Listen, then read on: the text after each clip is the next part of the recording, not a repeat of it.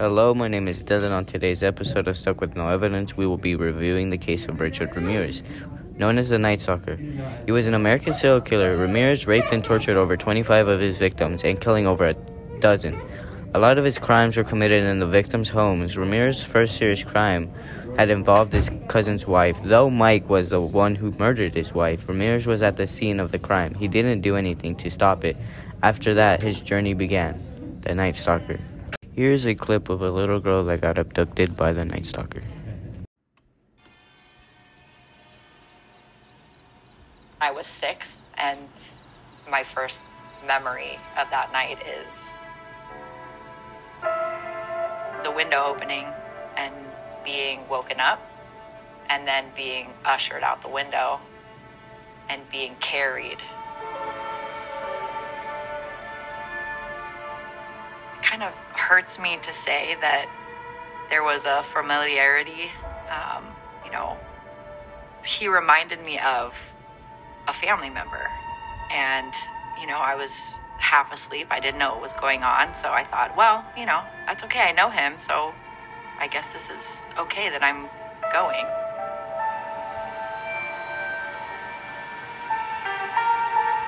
I don't know how long I was in the car or what it looked like. But I do remember there was one point where we were driving and he looked at me and he said, you know, open up the glove the glove compartment. And I did and there was a gun inside. And he you know shut it and just kind of like just so you know that's there.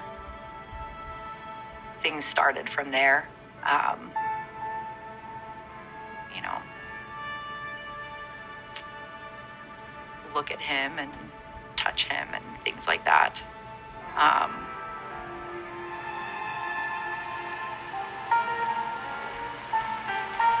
And then we got to where we were going. I remember there being German Shepherds barking and a chain link fence. And he made me get into a zipped up duffel bag. And he like told me, "You need to be quiet. You need to get in here. Like don't mess with me. Do what I say." We had to walk through a room with a couch and everything was dark and kind of dingy. The windows were covered with drapery or just something that made it dark and I don't know, just slimy.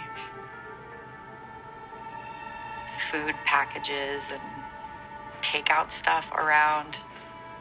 Very not my house. There was just this soundtrack of Madonna going on. Holiday and Like a Virgin. All of those songs.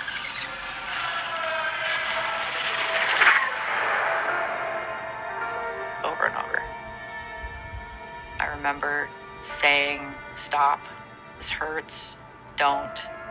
Or like, why are you doing this? You know, I'd, I'd say, like, oh, can I go to the bathroom? And he would stop what he was doing and take me over to the sink and sit me on the sink. and then nothing would happen for a while then he'd take me back and continue and i would ask again like i have to go to the bathroom can you please stop and he would keep stopping but like each time it's like all right i know you don't have to go something in the way that he would look at me that it was almost like i'm sorry that i'm doing this to you but i'm not sorry because i'm not going to stop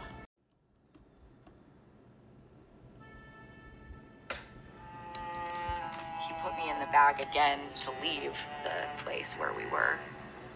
And after a while, we stopped on the side of the road and he said, You know, there's a gas station over there. I want you to go in there and I want you to tell them to call 911 and have them get your family to come get you. Um, so he let me go.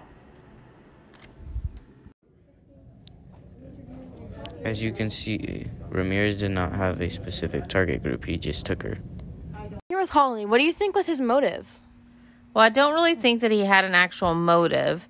I think just because of the way that he grew up, um, made him do all the horrible things that he did. Uh, he looked up to his cousin, and his cousin um, was telling him all the things that happened um, to him when he was in Vietnam. And also seeing his cousin kill his own wife played a huge part in how he turned out.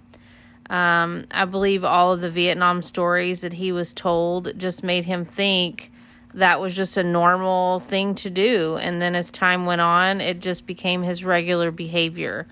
So I don't really think he had a motive. It was just what he saw um, and learned when he was growing up as a kid. Okay, thank you. One more question. What do you think was the most disturbing part of the whole case? Um, I think the most disturbing part would have probably been the little girl that he abducted. Um, I say this because it showed that he had no specific um, type that he chose to victimize. Him taking the young girl and sexually assaulting her was horrible. He could have killed her, but he didn't.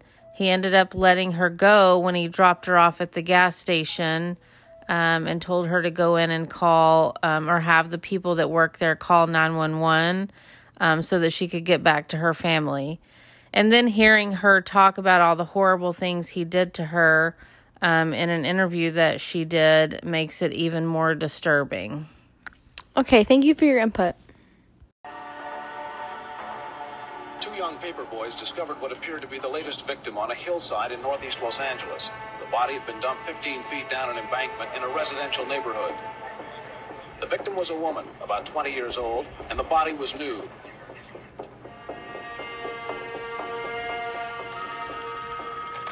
At home from the desk, and they say it's a possible overdose. We uncovered the body.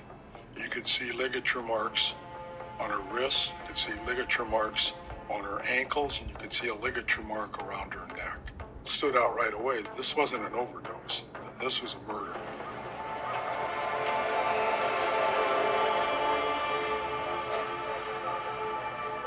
Women raped, bound, and strangled.